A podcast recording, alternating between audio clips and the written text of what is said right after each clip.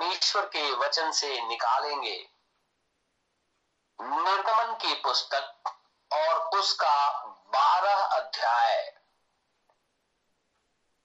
निर्गमन की पुस्तक, उसका बारह अध्याय। और एक पद से लेकर के चौदह पद तक फिर यहोवा ने मिस्र देश में मूसा और हारून से कहा, यह महीना तुम लोगों के लिए आरंभ का ठहरे। अर्थात, वर्ष का पहला महीना यही ठहरे।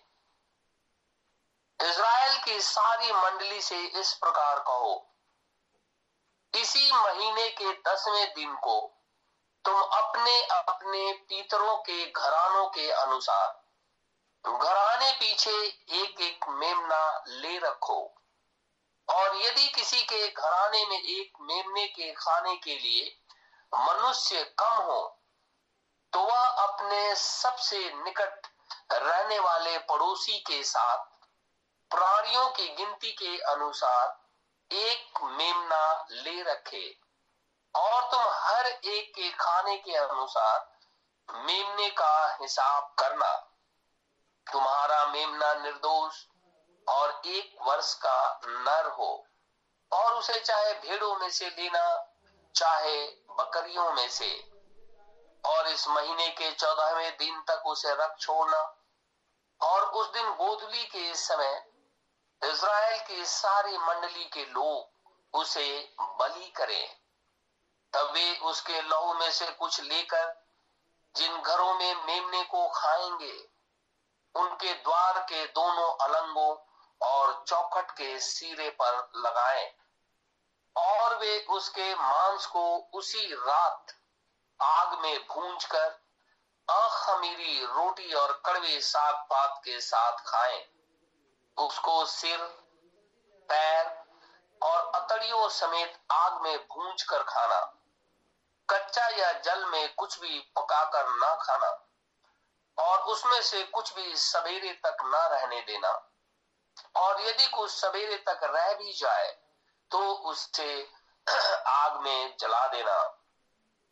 और उसके खाने की यह विधि है, कमर बांधे, पाँव में जूती पहने और हाथ में लाठी लिए हुए उसे फुर्ती से खाना।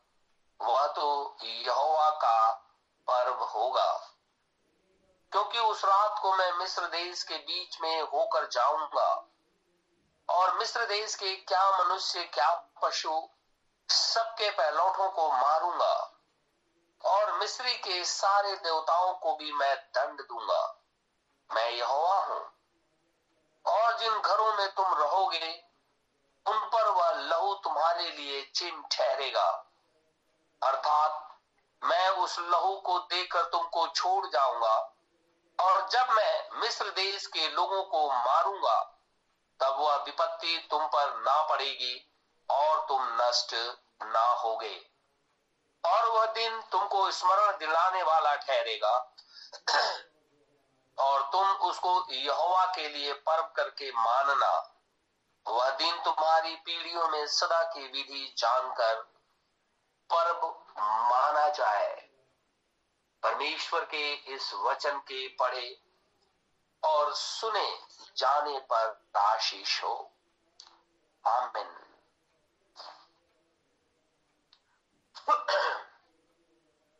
हम आज प्रभु का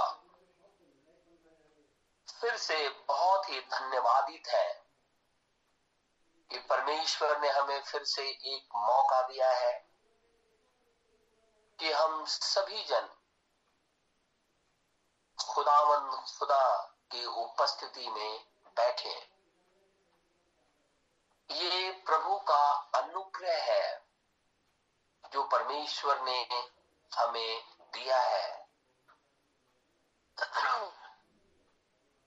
हम प्रभु का इसलिए भी बहुत धन्यवादित है। इस सर्दी के मौसम में हम सबको प्रभु ने सुरक्षित रखा है। और हम सभी जन सुरक्षित बैठे हुए हैं। हम इसके लिए भी अपने खुदा का ही धन्यवाद करते हैं। इज़राइली मिस्र देश से निकल करके जिस दिन आने वाले थे परमेश्वर ने मूसा से कहा, देख, इज़राइली लोग एक मेमना लेंगे। दसवें दिन अबीब महीने के दसवें दिन एक मेमना लेंगे और चौदहवें दिन को गोधुली के समय में उसे वध करेंगे। उसके बाद गोदली के बाद में रात शुरू होती है। उसके बाद वो मेमने का लहू अपने दरवाजों के दोनों फाटकों पर, अलंगों पर ऊपर नीचे लगाएँगे और कमर बाँध लेंगे, पैर में जूती पहन लेंगे, हाथ में डंडा ले लेंगे और उस मेमने का मांस खाएँगे। और वो खमीरी रोटी के साथ नहीं अखमीरी रोटी के साथ खाएँगे। कोई भी जो इज़राइली होगा, वो इस कार्य को करेगा। उस रात को मैं मिस्र देश से बाहर निकलूँगा।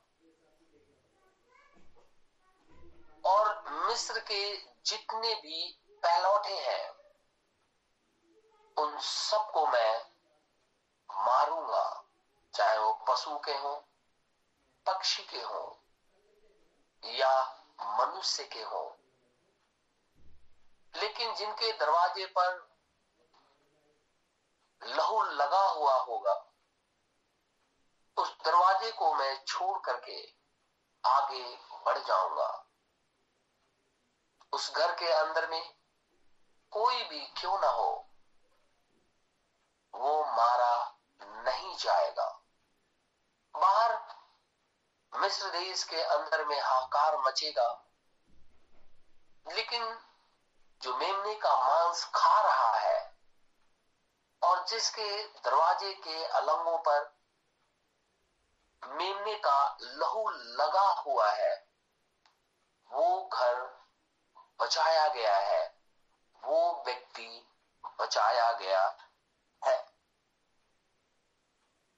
तेरह पद में लिखा हुआ है, और जिन घरों में तुम रहोगे, यानी जहाँ जिस घर के अंदर में रह करके मेमने का मांस इसराइली खाएँगे तो कहता है, उन पर वह लहू तुम्हारे लिए एक चिन्ह ठहरेगा।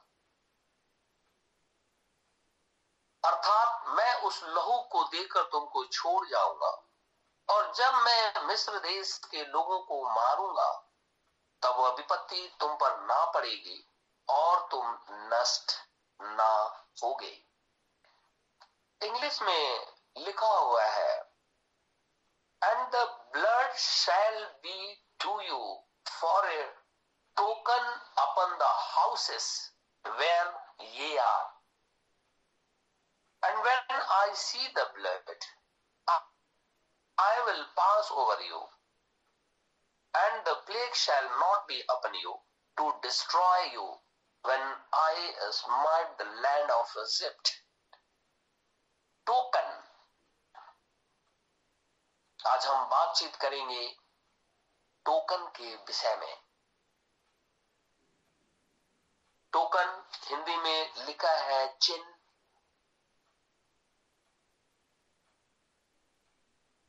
या छाप भी कहते हैं।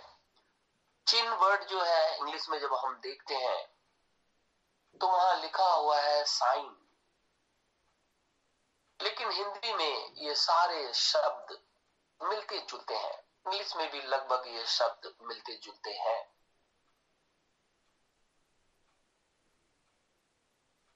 इसलिए मिस्र से जिस रात इज़राइलियों को बाहर निकलना था, खुदावन खुदा ने इज़राइलियों को एक चिन्ह, एक छाप दिया। और वो छाप था लहू का। हम जानते हैं कि दो तरह के मार्क्स होते हैं। दरवाजे के ऊपर में अगर हम ब्लड का हाथ से लगा के ऐसे छाप लगा दें, एक चिन्ह है, एक मार्क है, एक साइन है। बाइबल के अनुसार दो तरह के चिन्ह है। एक चिन्ह पवित्र आत्मा का है दूसरा चिन्ह जो है, वो शैतान का है। और ये दोनों चिन्ह, दोनों छाप इस पृथ्वी के ऊपर में दिखाई देते हैं। पवित्र आत्मा, जो परमेश्वर का आत्मा है, जब उसका छाप, उसकी मुहर, उसका चिन्ह जब हमारे अंदर में दिखाई देता है तो दूर से शैतान देख करके हट जाता है। क्योंकि उसने उस छाप को देखा है। किस छाप को? पवित्र आत्मा की मुहर को, पवित्र आत्मा के चिन्ह को। लेकिन जो व्यक्ति यीशु मसीह के नाम में नहीं पाया जाता है, या जिस मनुष्य के अपराध यीशु मसीह के लहू में धुले नहीं गए हैं, उस व्यक्ति के ऊपर में भी एक चिन्ह लगा हुआ है। और वो चिन्ह ये है कि ये खुदा का नहीं है, या इसने परमेश्वर को नकार दिया है। जब प्रकाशित वाक्य तेरह पढ़ते हैं तो वहाँ पर भी एक छाप का वर्णन है। टोकन लिखा हुआ है, वहाँ भी एक छाप का वर्णन है। लेकिन इज़राइली जो है, जिस दिन मिस्र देश से निकलने वाले थे, उनके दरवाजे के ऊपर में खून का चिन्ह लगा हुआ था। मेमने के लहू की छाप लगी हुई थी। और जब खुदावन खुदा आधी रात को मिस्र में से होकर के गुजर रहा था। तो जिसके दरवाजे के ऊपर में ये छाप लगी हुई थी, उसको वो पास कर जाता था, पार कर जाता था। उस घर की कभी हानि नहीं होती थी। इसीलिए इस पर्व को लांगन पर्व भी कहते हैं, लिखा हुआ कहेंगे लांगन पर्व। क्योंकि खुदा उसको देख करके पास कर गया, आगे की तरफ़ बढ़ गया। और उस घर के सारे लोग सुरक्षित रहे।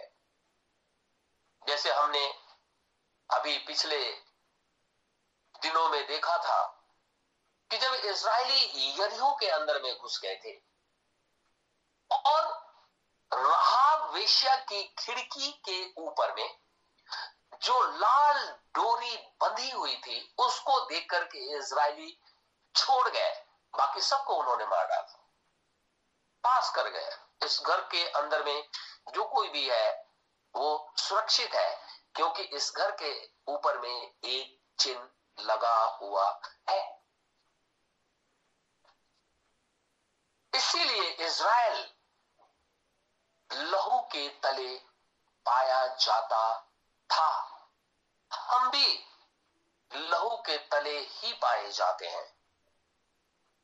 लेकिन उस काल के अंदर में इज़राइली पशुओं के लहू के तले पाया जाता था।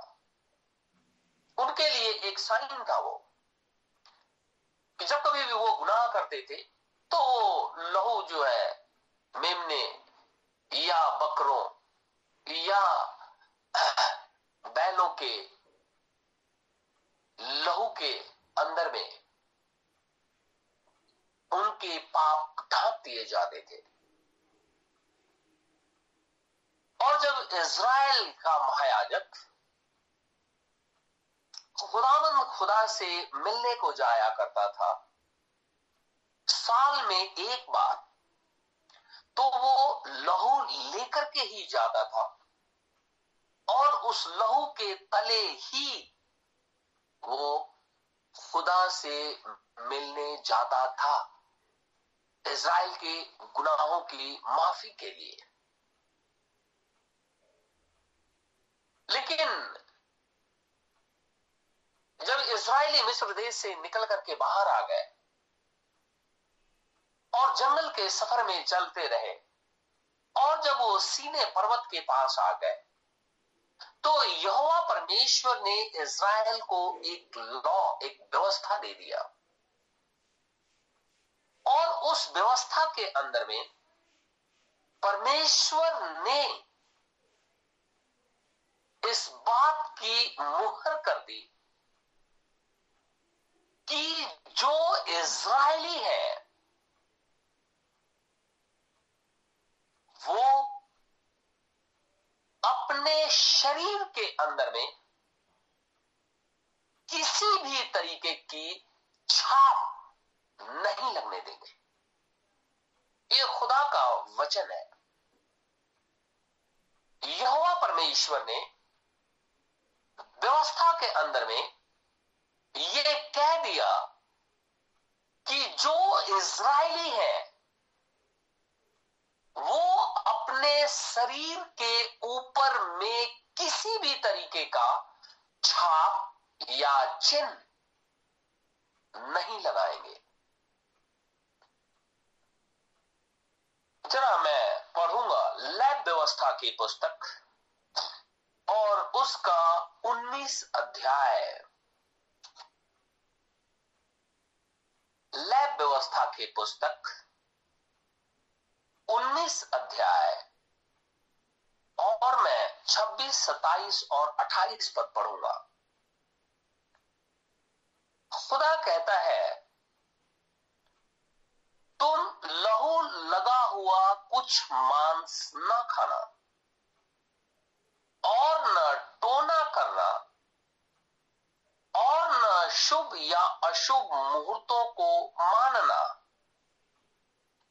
अपने सिर में घेरा रखकर ना मुड़ाना और ना अपने गाल के बालों को मुड़ाना। मुर्दों के कारण अपने शरीर को बिल्कुल ना चीरना। खुदावन खुदा कहता है, मुर्दों के कारण अपने शरीर को बिल्कुल ना चीरना और ना उसमें छाप लगाना मैं यहोवा हूँ। परमेश्वर कहने लगा इज़राइलियों से, व्यवस्था ये है अगर तुम पवित्र रहना चाहते हो तो किसी भी तरीके से जो लोग मर जाते हैं, उनके आदर में या उनके यादगारी में या उनका कोई भी जो आज के संदर्भ में मैं कहूँ, जैसे लोग तेरे ही करते हैं, चलीसा करते हैं और नाना प्रकार की चीज़ें करते हैं जो कहता है उस स्थिति के अंदर में अपने शरीर को बिल्कुल भी मत चिरना माने मत काटना और ना उसमें किसी तरीके का छाप लगाना, क्योंकि मैं खुदा हूँ। हम जानते हैं कि आज अगर कोई इस पृथ्वी का जन, जो खुदावन खुदा को नहीं जानता है, अगर हम अपने देश के अंदर में देखें तो लोग एक समय ठहराते हैं,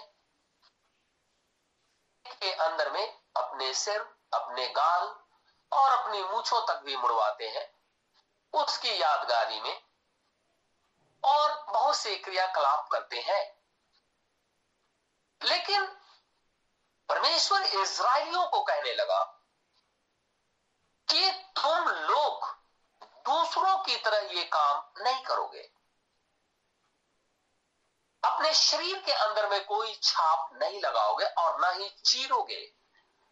बहुत से दूसरे जो भाई बहन है, जो जिन्होंने यीशु मसीह को ग्रहण नहीं किया है वो कोई पर्व या कोई और चीज़ मनाते हैं तो वो अपने शरीर को चीर देते हैं, काटते रहते हैं।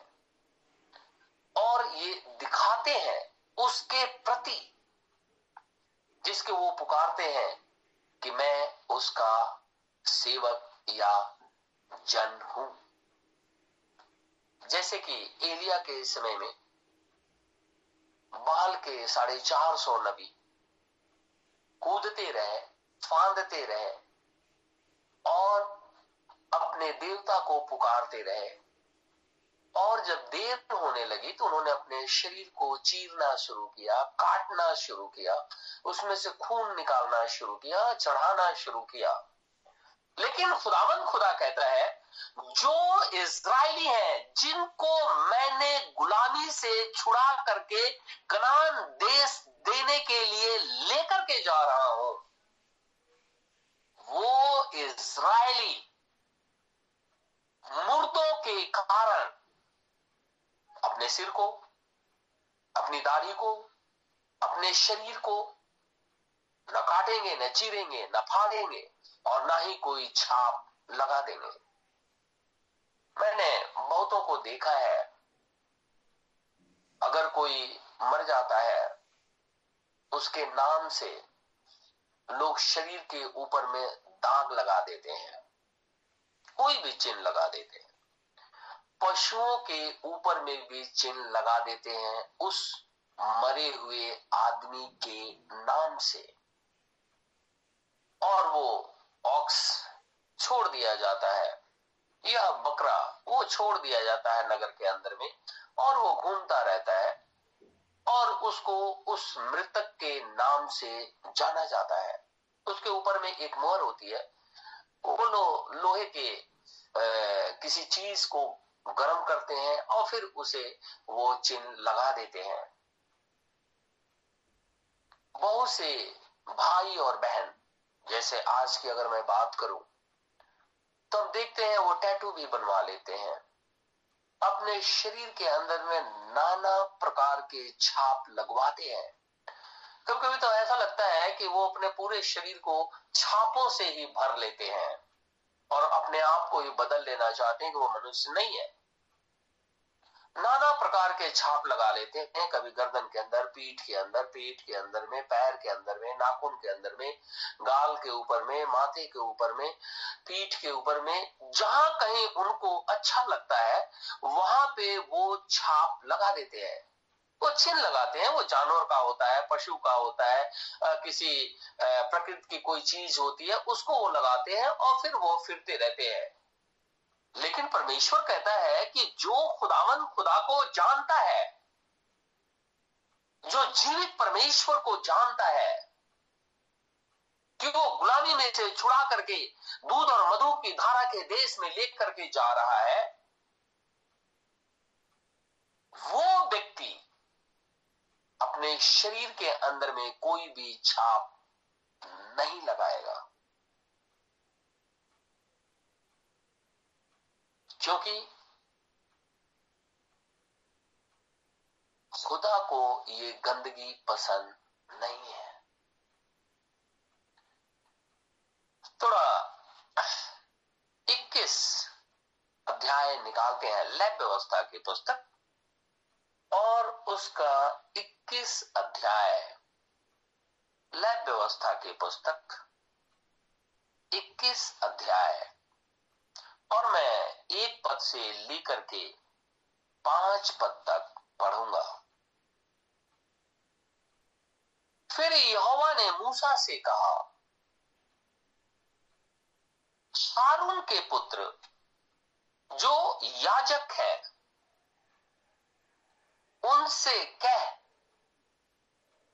कि तुम्हारे लोगों में से कोई भी मरे, मर जाए। तो उसके कारण तुम में से कोई अपने को अशुद्ध ना करे।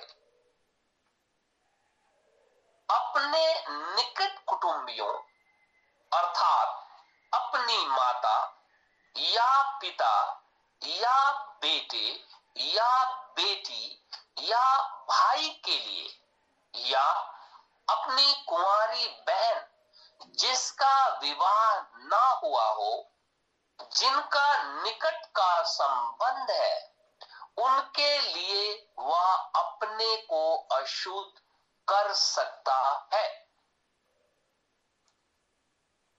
खुदा ने हारून महायाजक और उसके पुत्रों को ये आज्ञा दे दिया कि तुम लोग याजक हो और हारून महायाजक इसीलिए अगर कोई नगर के अंदर में मर जाता है, और वो तुम्हारा निकट कुटुंबी नहीं है, यानी तुम्हारी माँ, तुम्हारा भाई, या पिता, या बेटा बेटी या वो बहन जिसकी शादी नहीं हुई है, उनको छोड़ करके अगर कोई भी व्यक्ति मर जाता है, तुम उस लाश को नहीं छुओगे। क्योंकि तुम लोग खुदा के याजक हो। लेकिन अगर घर का कोई व्यक्ति मर जाता है, तब तुम उसे छू सकते हो। लेकिन अगर कोई बाहर का मर जाता है तो तुम उसे नहीं छू सकते। क्योंकि अगर तुम उसे छूओगे तो अशुद्ध हो जाओगे। और परमेश्वर चाहता है कि उसके बच्चे हमेशा शुद्ध रहे, क्योंकि वो परमेश्वर के मंदिर में आया जाया करते हैं। इसीलिए उन्होंने खुदा ने याजकों को मना कर दिया। और लिखा है चार पद में, पर याजक होने के नाते वह अपने लोगों में प्रधान है। इसलिए वह अपने को ऐसा अशुद्ध ना करे कि आप पवित्र हो जाए। पाँच पद, वे ना तो अपने सिर मुड़ाए और न अपने गाल के बालों को मुड़ाए और न अपने शरीर को चीरे। खुदावंत खुदा ने इसराइल को यह व्यवस्था दे दिया। किसी भी मरे हुए के नाम से, जो आज लोग उसके तेरह दिन, तीन दिन, या मसीही लोग चालीस दिन, उसके अंदर में, उस व्यक्ति के नाम से तुम अपने सिर के बाल को भी मुड़वा नहीं सकते, अपनी दाढ़ी को भी नहीं मुड़वा सकते, अपने सिर को भी नहीं कुछ कर सकते। अपने भावों को दोनों जो भावे हैं, आईब्रो जिसे कहते हैं, उसको भी तुम मुड़वा नहीं सकते हो, क्योंकि तुम ऐसा करके अपने आप को अशुद्ध नहीं कर सकते हो। और अपने शरीर के अंदर में कोई भी कट उस व्यक्ति के नाम से नहीं लगा सकते। अब आज के संदर्भ में आप देखिए कि जितनी भी चीज़ दिखाई देती हैं, उस व्यवस्था के विरोध में दिखाई देती हैं। जितना दूर आप आज देख सकते हैं सारी चीज़ें परमेश्वर के वचन के विरोध में दिखाई देती है। कैसे?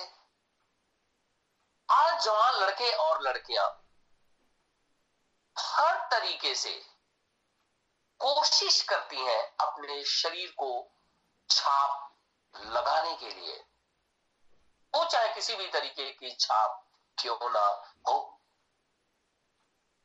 अगर कोई व्यक्ति अगर अपने शरीर के अंदर में टैटू बना देता है, वो निकलता नहीं है। वो हमेशा परमानेंट हो गया शरीर के अंदर में। बहुत से लोगों को मैंने देखा अपने जीप को छेद लेते हैं, अपने होठों को, अपनी नाक को भी, अपने कानों को भी, अपने शरीर को भी। किसी न किसी तरीके से वो छाप लगाते हैं, काट और कट भी करते हैं। शरीर को काटते भी हैं। लेकिन खुदावन खुदा, जो सारे ब्रह्मांड का रचयिता है, वो अपने बच्चों से कहता है, तुम लोग किसी भी तरीके से, किसी भी मरे हुए के कारण अपने शरीर को मत छाप लगवाना, या अपने भौवे मुड़ाना, या अपने सिर को मुड़ाना, या अपनी दाढ़ी को मुड़ाना। खुदावंद खुदा, ये चाहता है जो परमेश्वर की सेवा करते हैं, जो याजक है, महायाजक है और दूसरे जो विश्वासी हैं, चाहे वो भाई हो या बहन, अपने शरीर के अंदर में कोई छाप ना लगाए। आपने देखा होगा, बहुत से प्रचारकों को, वो खुदा के वचन का प्रचार करते हैं, लेकिन उनके हाथ या उनकी गर्दन या उनके माथे के ऊपर या उनके पाम पे किसी न किसी तरीके की छाप लगी रहती है। मैंने पहले कहा कि दो तरह के छाप है। एक पवित्र आत्मा का और दूसरा शैतान का।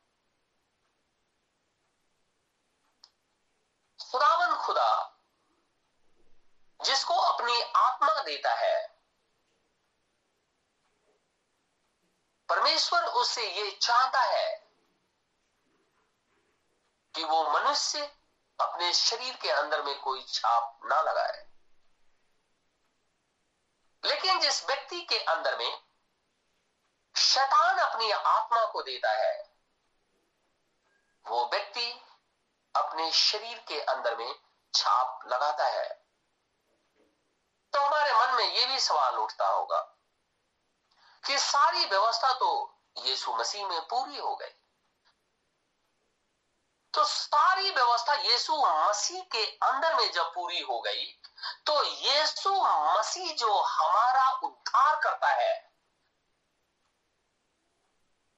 उसके लहू के तले ही हम पाए जाते हैं। इसलिए ये सारे आडंबर करने की ज़रूरत नहीं है। परमेश्वर ने हमें इतना सुंदर बनाया है कि हमें और सुंदर बनने की ज़रूरत नहीं है। इससे पहले कि इज़राइल कनान देश के अंदर में जाए, परमेश्वर ने यह व्यवस्था दी थी। व्यवस्था विवरण की पुस्तक, उसका चौदह अध्याय। व्यवस्था विवरण की पुस्तक उसका चौदह अध्याय। और एक पद से लेकर के दो पद तक मैं पढ़ता हूँ। एक और दो। तुम अपने परमेश्वर यहोवा के पुत्र हो। परमेश्वर का वचन कहता है कि तुम अपने खुदावन खुदा, एलोहिम, यहोवा, मैं जो हूँ सो हूँ। और पृथ्वी वाला नाम जीसस क्राइस्ट, कहता है, तुम उसके पुत्र हो। और परमेश्वर का ही वचन कहता है कि यही पुत्र जगत की उत्पत्ति से पहले परमेश्वर के अंदर में थे और एक साथ मिलकर के खुदा की ही जय जयकार करते थे। अयुब की पुस्तक में ये बात लिखी हुई है। तो खुदावंद खुदा का वचन कहता है, तुम परमेश्वर के पुत्र हो। इसलिए मरे हुओं के कारण ना तो अपना शरीर चीरना और ना भावों के बाल मुड़ाना। ऐसा काम तुम नहीं कर सकते हो, क्योंकि तू अपने परमेश्वर यहोवा के लिए एक पवित्र समाज है। और यहोवा ने तुझको पृथ्वी भर के समस्त देशों के लोगों से, लोगों में से अपनी निज संपत्ति होने के लिए चुन लिया है। खुदा खुदा का वचन कहता है, हम सभी जन परमेश्वर की संतान है और निज संपत्ति भी है। खुदा के निज धन है। और जब इस धन को, इस निज संपत्ति को परमेश्वर इस पृथ्वी के ऊपर में जब हमें देखता है, और अगर हम पवित्र पाए जाते हैं तो परमेश्वर हमें देख करके आनंदित होता है। और शैतान लज्जित। खुदावंद खुदा कहता है, तुम परमेश्वर की संतान हो और निज धन संपत्ति भी हो। और जब हम परमेश्वर की ही संतान है तो हम परमेश्वर की आज्ञाओं को माने। और जब हम परमेश्वर की आज्ञा को मानते हैं तो कोई भी भाई कोई भी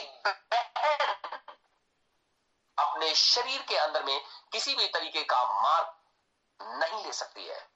और इस अंत के समय के अंदर में, प्रकाशित वाक्य तेरह के अनुसार में विदाउट मार्क विदाउट छाप, कोई लेन देन भी नहीं कर सकता। वो समय आने वाला है।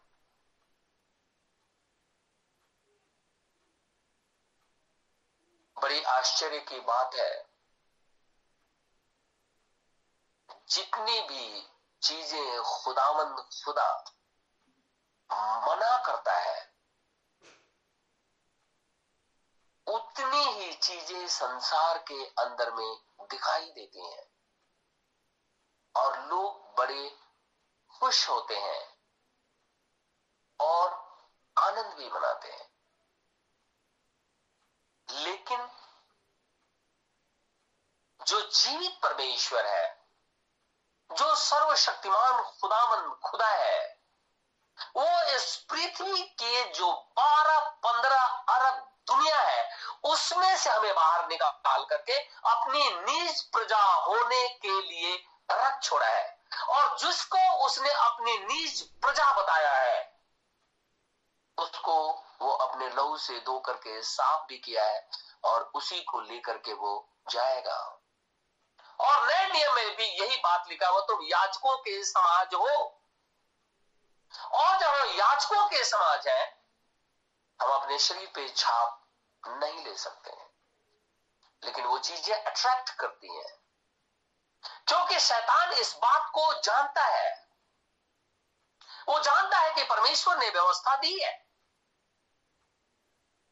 और इसलिए उसका उल्लंघन किसी भी रीति से, मनुष्य से करवाओ। परमेश्वर के लोगों से करवाओ। इसीलिए कभी कभी देखा गया है, आपने भी देखा, हमने भी देखा, कि दूसरे तो जो किए, सो किए। जो प्रचारक है, वो भी इसी स्थिति में दिखाई देते हैं। जिसको कि परमेश्वर पसंद नहीं करता है। हम शैतान के मार्ग को नहीं ले सकते। हमारे मन में यह सवाल उठता होगा, अगर ले लेते हैं तो कौन सा तकलीफ़ में आ जाते हैं? लेकिन परमेश्वर जिसने सब कुछ बनाया है, वो सारी बातों को पहले से जानता है। वो ये जानता है कि मनुष्य को किस रीति से शैतान नंगा कर देता है। परमेश्वर के वचन से हटा देता है। और उससे क्या हानि होती है, ये खुदा जानता है। अब जानते हैं, बहुत से लोगों को मैंने देखा है, जब इस रीति से वो करते हैं तो बहुत सी बीमारियाँ या स्किन डिज़ीज़ या कैंसर स्किन कैंसर लेकर के वो चले आते हैं। और उनके ऊपर में एक छाप हो जाती है। और वो छाप खुदा की तरफ़ से नहीं होती, क्योंकि वो व्यक्ति कभी भी रिपेंट करता ही नहीं है। वो दूसरे छाप के तहत में मर जाता है। वो पहले से ये दिखाई देता है, ये दूसरा है। लेकिन अगर समझ से पहले अगर उसने ऐसा किया और खुदा के पास जब आ जाता है और परमेश्वर से इन बातों को कहता है, निश्चित रीति से खुदा माफ़ कर देता है। लेकिन हमें पवित्र आत्मा की ही मुहर लेनी चाहिए। पवित्र आत्मा जो स्वयं परमेश्वर का आत्मा है उसकी मोहर मनुष्य नहीं लेता, उसकी छाप नहीं लेता है। लेकिन दूसरी चीज़ों की छाप अपने शरीर के अंदर में लगाता है और दूर से वो दिखाई देता है कि इसने परमेश्वर की व्यवस्था का विरोध किया है। हम जानते हैं कि परमेश्वर ने बहुत सी चीज़ों को खाने के लिए भी मना किया। उस समय समझ में नहीं आता होगा लोगों को कि आखिर खुदावन खुदा बहुत सी चीज़ों को खाने के लिए क्यों मना कर दिया। और आज उस संदर्भ में देखते हैं तो साइंस ये कहती है कि जब जो चीज़ें बाइबल के अंदर में मना की गई हैं, जिस मांस को खाने के लिए मनुष्य उसे खाता है तो वो बीमारी को पैदा कर देता है। शरीर के अंदर में ही, उसी के शरीर के अंदर में ही ये गंदगी भर जाती है।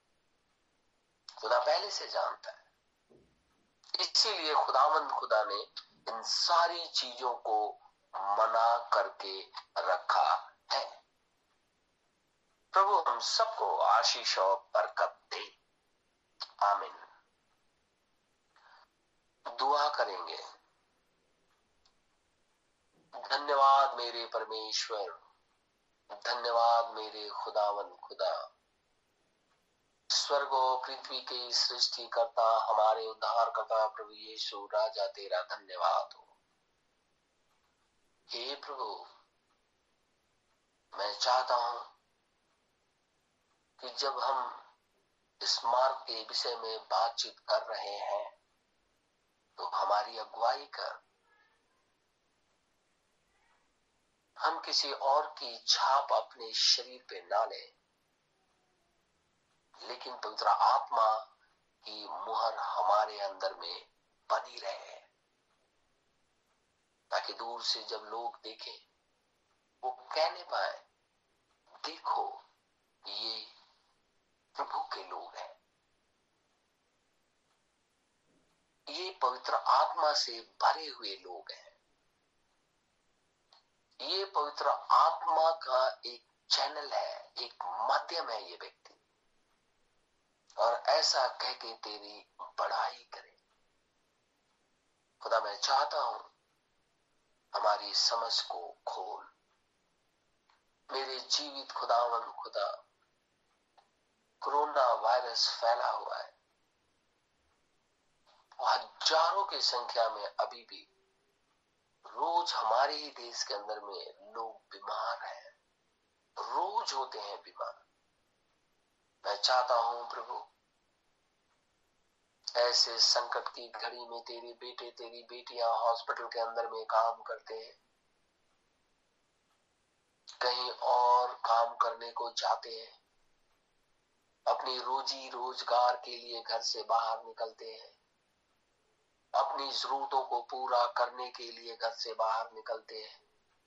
अपने प्रिय जनों से मिलने के लिए घर से बाहर निकलते हैं। या किसी और काम को लेकर के घर से बाहर निकलते हैं। तो हे प्रभु, मैं चाहता हूँ हमें चारों तरफ़ से घेरे रहे ताकि ये वायरस हमारे शरीर को छूने ना पाए। हम सभी जन यीशु मसीह के नाम में बचाए जाए। मेरे जीवित खुदावन खुदा, इज़राइल पे दया कर यरूशलेम की शांति के लिए दुआ माँगता हूँ, क्योंकि तूने कहा है, शांति की दुआ मांगो। माँगता हूँ सुधी ले हमारे दिल्ली शहर, हमारे देश, वरन सारी पृथ्वी के ऊपर में रहम कर ताकि लोग कोरोना वायरस से बच जाए। मर्ज़ी तेरी ही पूरी हो। प्रार्थना अपने उद्धार करता यीशु नासरी के नाम से माँगता हूँ, इसे इसी घड़ी पूरा कर। आमिन। हमारे बाप तू जो स्वर्ग में है, तेरा नाम पाक माना जाए। तेरी बादशाहत आए।